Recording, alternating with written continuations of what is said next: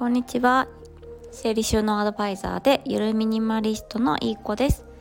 このチャンネルでは聞いていてちょっと元気が出て片付けに対して前向きな気持ちになるような内容をお話ししています。今日のテーマは片付けを進めるためのマインドについてお話ししようと思います。えっと今朝のインスタライブゲリラ的に行ったインスタライブで伺ったんですけど片付けのどんなことを知りたいですかって視聴者さんに伺ったところ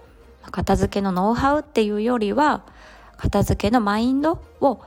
教えてほしいっていうことだったのでこの内容をお話ししようと思いました。片付けのマインドなんですけど結局その方も何かちょっとあのショックなことがあった時に家の中が手つかずで荒れてしまってるっていうことだったんですけどこうなんだろうなメンタルを少しやられやすかったりとかショックなねことが起こったりするとやっぱりやる気がなくなるっていうのは自然なことなんですけども、まあ、日々のちょっとしたことでもやっぱりあのー、何かやる気が起きなくなってしまったりとかちょっと疲れて刺激が多くて疲れて帰ってきたりとかした時に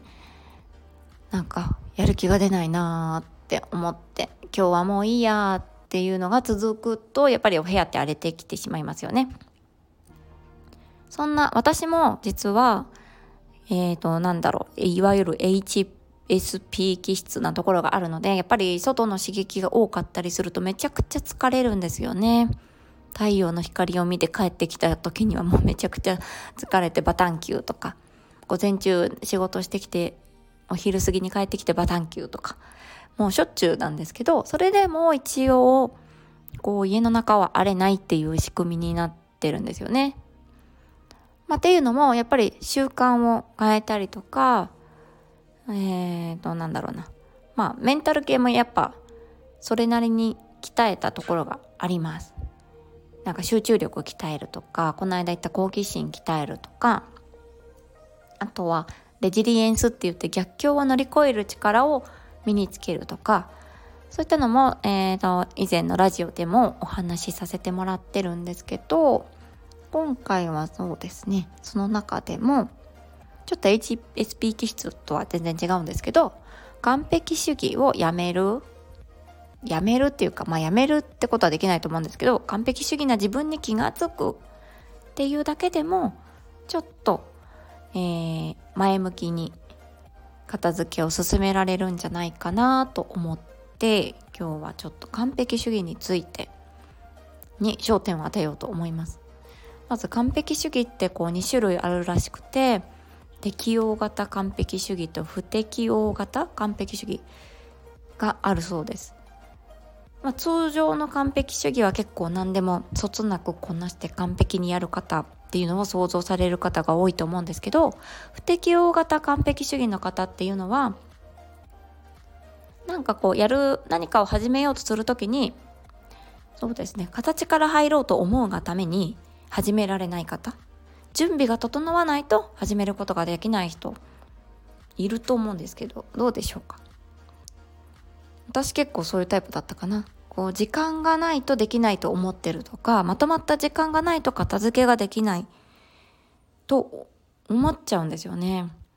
なんかすごく壮大なことをしようと思ってるかのように今日は30分しか時間がないからいや今日は片付けできないなとかねいや30分も時間あるじゃんって今だったら思うんですけどその中でも10分でもやろうよっていう感じなんですけどこれが揃わないとあれができないってつなげて0100思考ばかりなってしまうと片付けてやっぱ進められないんですよね。やっぱり日々のちょっとしたことの積み重ねなのでで自分が目指しているところが他人から見た120点満点みたいなところを目指してる目指しがちなんですけどそうじゃなくてまあ60点でもいいから合格にするっていう合格ラインを下げる自分が完璧主義かもしれないっていうところを自覚しながら60点合格を目指してみると少しだけ片付けが進むんじゃないかなと思います例えば部屋全部を片付けようと思うんじゃなくてテーブルの上だけ片付けたら合格にするっていう感じですかね。うん、もしかしたら20点合格なのかもしれないんですけどでもそれでもできたこと20点分進んだことに目を向けてみると片付けは進みやすいかなと思います。で意外とやってみるとテーブルの上だけ片付いたことでもあできたなっていう自信につながると思いますやっぱり自信がないとか自己肯定感が低い方もいるのでちょっとしたことでも自分を褒めてみるといいと思いますあとは、えー、声に出して、えー、頑張ったね、えー、なんとか頑張ったねなんとかっていうのは自分の名前を呼んでよくできたねって自分で自分を声に出して褒めてあげる。自分の耳に聞かせてあげると、えっと、脳は自分の声なのか人の声なのかっていうところまで認識できないそうなのでそういったところも上手に使ってみると人から褒められたと同じぐらいの喜びとか認めてもらえたっていう気持ちが出てきます。ので自分で自分を褒めるっていうこともすっごい大事です。これも毎日の中で意識してみるといいと思います。はい。じゃあ今日は片付けを進めるためのノウハウではなくてマインドのお話をさせてもらいました。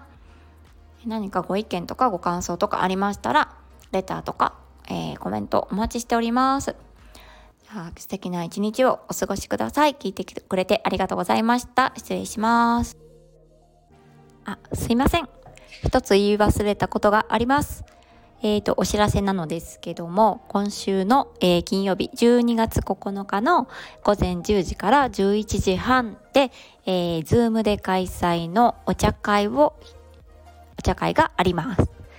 テーマはですね、えー、自動的に片付くリビングっていうテーマでプチセミナーとしてお茶会を開催します。えー、家族が片付けてくれなくてイライラするとか、お仕事から帰ってきて、えー、部屋が片付いてないと、えー、リビングが片付いてないとがっかりするとか、急な来客に困っているとか、まあそういった方に何か、えー、参考になるようなポイントを3つに絞ってお話しさせてもらいます。えー、参加方法は、えー、私のプロフィール欄にあります、えー、公式 LINE にを登録してもらって、え、お茶会とメッセージを送ってください。参加でも結構です。で、料金の方は、えー、通常3000円のところ公式 LINE を登録していただいた方は特別に1000円でご参加いただけます。お支払い方法は PayPay、クレジットカード、銀行振込の3つの中からお選びいただきます。はい。じゃあ皆様のご参加お待ちしております。えっ、ー、と、先着3名なんですけど、すでに、えー、1名様決まっておりますので、えー、残席は2名で、はい、以上になります。聞いてくださってありがとうございました。ではでは、失礼いたします。